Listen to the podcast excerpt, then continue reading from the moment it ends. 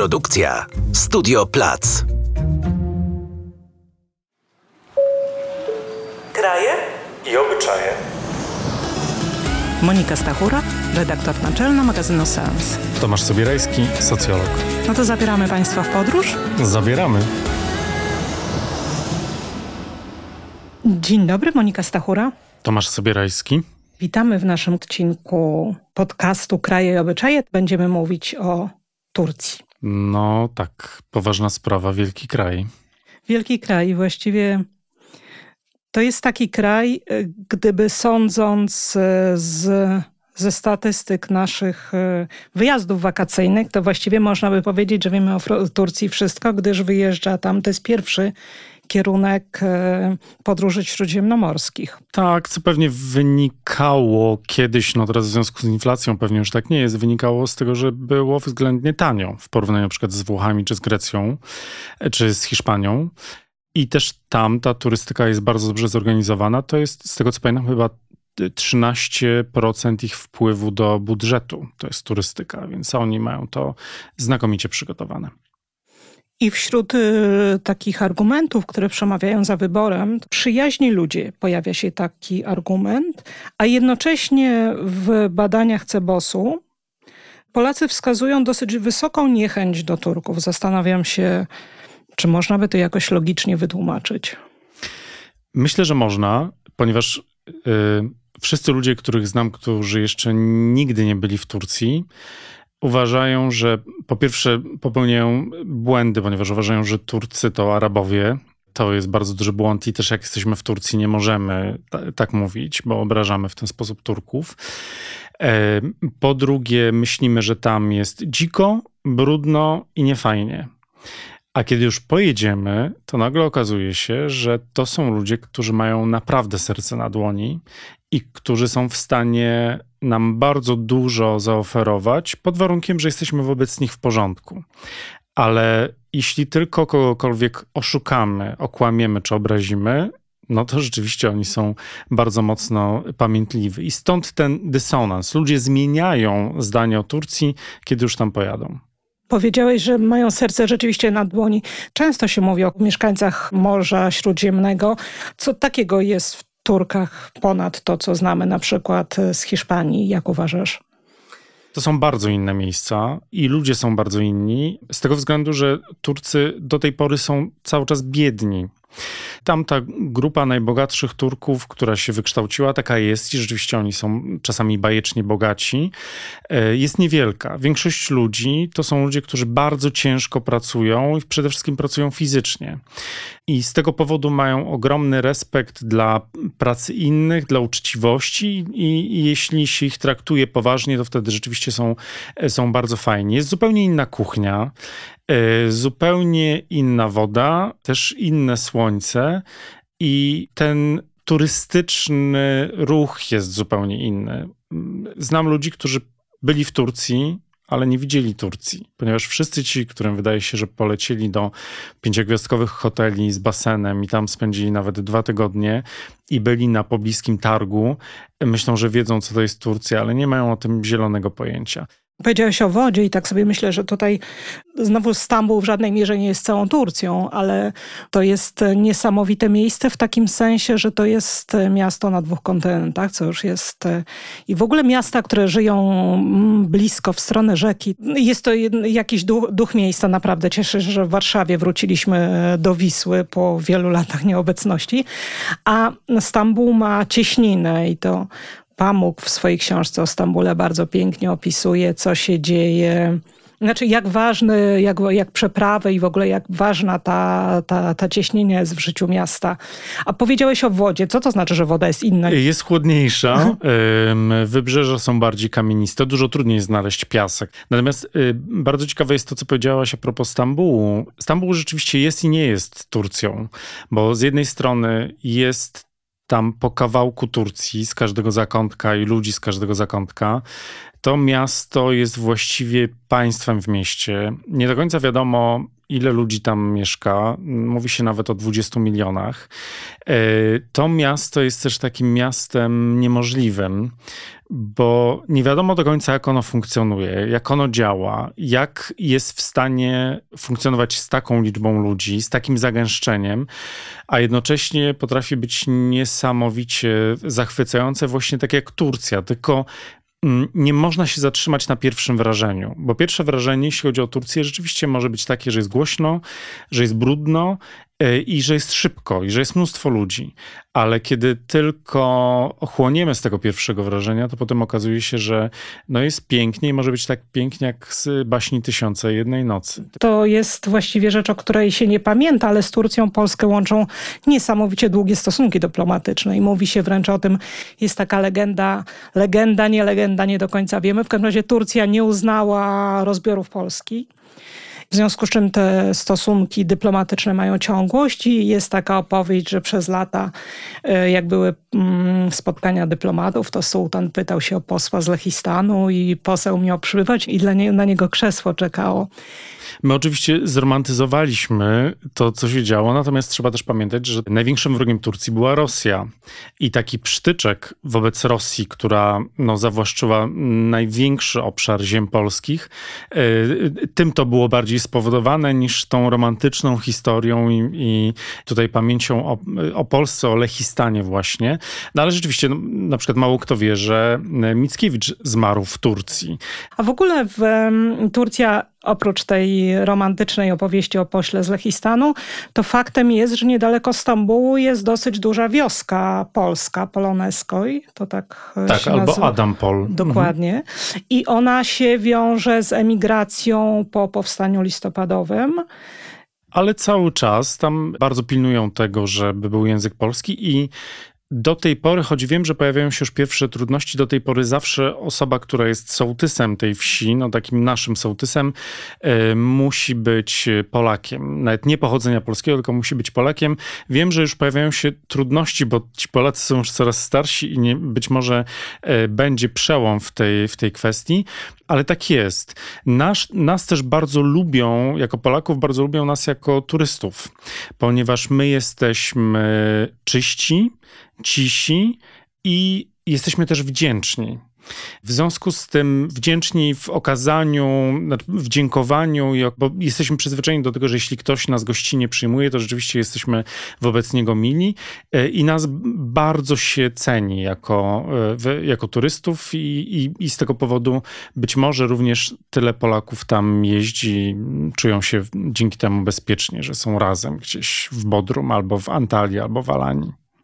No właśnie, to wspomniałeś o miastach, o, o, kierunkach też związanych z taką bardziej oczywistą turystyką. A co byś polecił jeszcze, kiedy już pojedziemy do Stambułu i w ogóle, znaczy kiedy porzucimy wyobrażenie, że poznamy Stambuł, bo to nam się nie uda na pewno za pierwszym razem, a nie wiem za którym, ale to dokąd byś powiedział, żeby pojechać, żeby spróbować liznąć takiej Turcji prawdziwej, cokolwiek to znaczy, autentycznej. To polecam okolice Adany. To jest na, na południu, dużo, dużo dalej od Antalii e, i tam e, jest zupełnie inny świat. Tam jest trochę, tam, tam, nie ma już turystów, tam dużo większą rolę odgrywa w islam. E, to jest już bardziej zbliżone do takich krajów jak Iran, Irak. I rzeczywiście bardzo to zmienia w optykę. E, bardzo mało Polaków w, jeździ do Bodrum, a to jest rzeczywiście jedno z ulubionych miejsc Turków. Natomiast najbardziej ulubionym miejscem Turków, tutaj zdradzę coś trochę niechętnie, ponieważ e, tam bardzo często jeżdżę i Polaków jeszcze tam nie ma. Natomiast ulubionym miejscem dla Turków wakacyjnym jest Czeszme. To jest taki półwysep koło Izmiru. I tam największe gwiazdy tureckiego kina, show biznesu, najlepsi tureccy piłkarze tam mają swoje wille, tam mają swoje domy i tam rzeczywiście jeżdżą, jest najpiękniej. I zresztą tam w Alachaty, w takiej w wiosce ma powstać pierwszy hotel Four Seasons e, w, w Turcji, więc to pokazuje jaka jest miara tego, tego miejsca, więc mm, bardzo polecam. A jednocześnie jest też, to jest taka luksusowa Turcja, a też jest Turcja taka um, uboższa. Też Turcja jest takim miejscem, który um, w sensie też um, duchowości chrześcijańskiej jest ważnym miejscem, tak? Bo przecież tam mamy różne, e, no chociażby podróże świętego Pawła i też są takie e, zorganizowane mm, wyprawy jego tropem. Natomiast mówię o tym w sensie takim, żeby odkleić się od tego przekonania, że Turcja to z jednej strony dla starszego pokolenia to kiedyś wyjazdy takie około komercyjne, powiedzmy, i tureckie rzeczy. Dla młodszego pokolenia dzisiaj to kebab tutaj w Polsce, prawda, który mamy na masową skalę i wydaje nam się, że to też jest takie e, najważniejsza rzecz z Turcji. Jest też trzeci taki obraz z Turcji, który mamy, to mianowicie serial e, Wspaniałe Stulecie i, i w ogóle seriale i seriale tureckie. Jest w tym jakaś bajkowość i tajemnica, która nas kusi. I jest rzeczywiście te wszystkie elementy, który, o których powiedziałaś, cały czas można znaleźć. Z jednej strony, yy, kiedy ktoś chce kupić mnóstwo rzeczy, potargować, są wielkie y, targi, na których yy, można się targować. Ale tutaj zastrzegam, że na przykład na Wielkim Bazarze w Stambule targowanie się już właściwie nie wchodzi w grę. Oni mają tam tyle turystów, że jeśli nie chcesz kupić za taką cenę, jaką ci proponują, to przyjdzie kolejna osoba, więc to akurat pod tym kątem jest mit. E, jest cały czas turystyka e, taka katolicka, ponieważ no, trzeba pamiętać o tym, że koło Efezu jest dom, w którym rzekomo zmarła Matka Boska i tam bardzo wielu e, katolików przyjeżdża. Jest też turystyka taka trochę orientalna, orientalna, właśnie związana chociażby z tym wielkim stuleciem, ale też z islamem, ponieważ są wspaniałe meczety. Mm, teraz Aja Sofia została znów zamieniona, niestety moim zdaniem, na, na, na meczet, ale też jeszcze jest taka twarz Turcji, o której się bardzo mało mówi, tak bardzo świecka, o której właśnie pisał Pamuk, y, na którego się powołałaś, którego wspomniałaś. Turcja dzięki Ataturkowi, czyli założycielowi nowoczesnej Turcji, była państwem świeckim i, i doskonale pod tym kątem funkcjonowała. I tutaj trzeba też powiedzieć bardzo ważną rzecz a propos Kemala Ataturka, że to jest bodajże najświętsza osoba w Turcji. Więc jeśli komuś z Państwa przyjdzie na przykład do głowy wdrapywać się na jego pomnik albo robić sobie jakieś żarty przy jego pomniku czy przy jego mauzoleum, to możecie być pewni, że traficie do tureckiego więzienia. Dla nich to jest absolutna świętość, niepodważalna jak do tej pory i to jest człowiek, który zmienił w Turcję w całkowicie dając prawa kobietom, zmieniając alfabet, dając Turkom nazwiska, e, oddzielając państwo od kościoła. Fantastyczna postać, e, którą warto poznać, ale nam trochę przypomina taki kult y, jednostki, którym my bardzo źle kojarzymy. Wiem, że teraz on jest bardzo obecny, to znaczy że rzeczywiście, że jego, no nie chcę powiedzieć wizerunki, ale prawie, że wizerunki, tak? Na tych obrazów jest, jego fotografii jest są bardzo wszędzie. dużo. Są wszędzie. I rzeczywiście to jest e, tu też tak, jeśli mówimy też o relacjach już takich państwowych, czy też dyplomatycznych, Polska należała, była jednym z pierwszych krajów, który za, e, uznał w tę Republikę Turecką, więc to też jest taki wątek, który jest, mm, nie chcę powiedzieć, że ale jest to wszystko dużo bardziej e, głębokie niż takie nasze wyobrażenie z e, Riviery Tureckiej. No dla mnie na przykład fascynujące, jeśli chodzi o Kemala Turka jest to w, w kontekście kobiet. Widać wyraźnie, że Turcja się cofa, jeśli chodzi o prawa kobiet. Coraz więcej kobiet nosi chustki na głowach, coraz więcej kobiet przestaje studiować. Natomiast on dla kobiet otworzył e, szkoły, uniwersytety i namawiał do tego, żeby kobiety się uczyły. E, posunął się nawet do tego, chcąc dać przykład, że jego dwie zaadoptowane córki, jedną wykształcił na lekarkę, drugą wykształcił na pilotkę, co w tamtych czasach nawet w zachodnim świecie było nie do pomyślenia, żeby kobieta była pilotką, ale też bardzo rzadko się zdarzało, żeby była lekarką. E, I to y, są rzeczy, które wiele krajów, y, które uważamy za postępowe, y, odrabiały dopiero po II wojnie światowej, a oni już mieli to w, za sobą. Teraz się nieco cofają, ale mam nadzieję, że za jakiś czas to zostanie y, zatrzymane. Niemniej też nie mamy się co obawiać, że na przykład jeśli kobieta będzie szła w krótkiej spódniczce czy w bluzce na ramionczka w Stambule czy w innych nadmorskich miastach, że ktoś się zruga i że, że to jest w kraju kraj, w którym obowiązują jakieś nie wiadomo jakie, jakie prawa. To się zmienia, jeśli chodzi o samych Turków, natomiast na turystów patrzy się zupełnie inaczej. Też czytałam e, ostatnio, a propos tego, co mówisz, e, jakiegoś powiedzmy cofania się Turcji, to jednak świadomość kobiet na tyle się zmieniła i pewne prawa już uznają za nabyte, że wiem też, że protest na przykład tam był, był wątek wypowiedzenia konwencji stambulskiej, tak? E, natomiast koniec końców protesty kobiet były bezskuteczne, natomiast one bardzo były zwarte i silne i zjednoczone w domaganiu się swoich praw, czyli właściwie coś, co zostało im dane, no to już nie, nie, nie pozwolą sobie tego odebrać. No, może na koniec warto powiedzieć, czego nie warto robić w Turcji i na co zwracać uwagę. Y, wiemy już, żeby Ataturka w żadnej postaci nie lekceważyć. To prawda, y, żeby nie jeździć do Turcji na diecie ponieważ tam jedzenie jest tak pyszne, tak fantastyczne i ten kebab, o którym my słyszymy, zresztą który u nas przez B na końcu jest pisany po arabsku, bo po turecku jest kebab z P na końcu.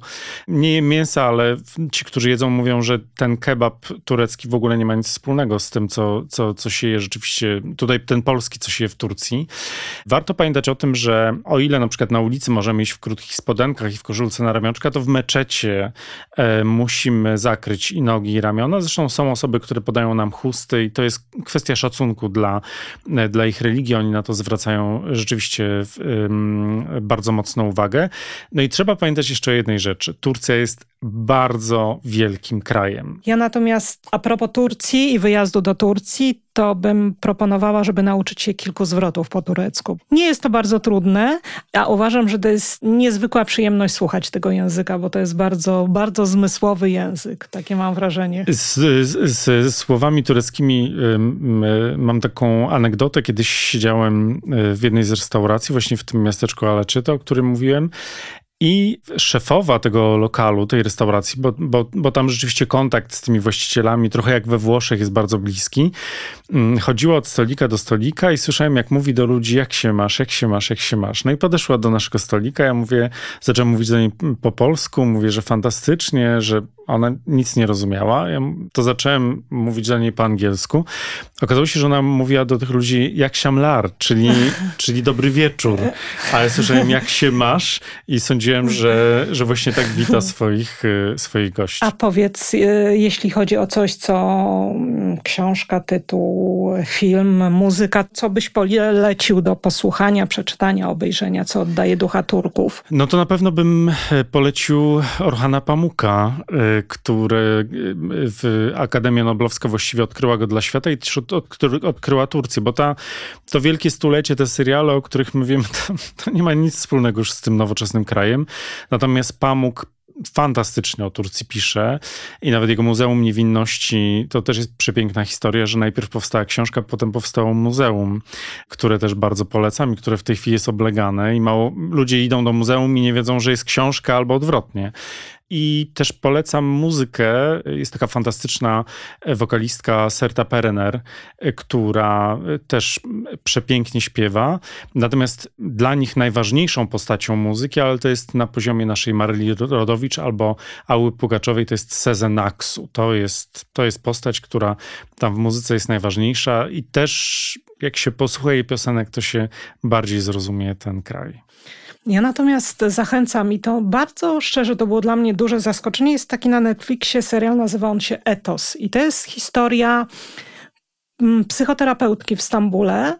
Mogłoby się wydawać, że to jest tylko ta jedna strona Turcji, ale nieprawda, ponieważ przychodzi do niej, przychodzą do niej bardzo różni klienci, od muzułmanki z ortodoksyjnego domu, po bardzo nowocześnie żyjące świeckie y, osoby. Zachęcam, bo to jest coś, co daje namiastkę zróżnicowania Turcji. To jest bardzo piękne, zmysłowe, zmysłowe znowu kino tureckie. No to zapraszamy do zmysłowej Turcji. Dziękuję bardzo i do następnego razu. Chcesz posłuchać więcej? Znajdziesz nas na Spotify, Apple Podcast, Google Podcast, YouTube i na portalu zwierciadło.pl. Wolisz poczytać? Zapraszamy do magazynów Sens, Zwierciadło i na portal zwierciadło.pl.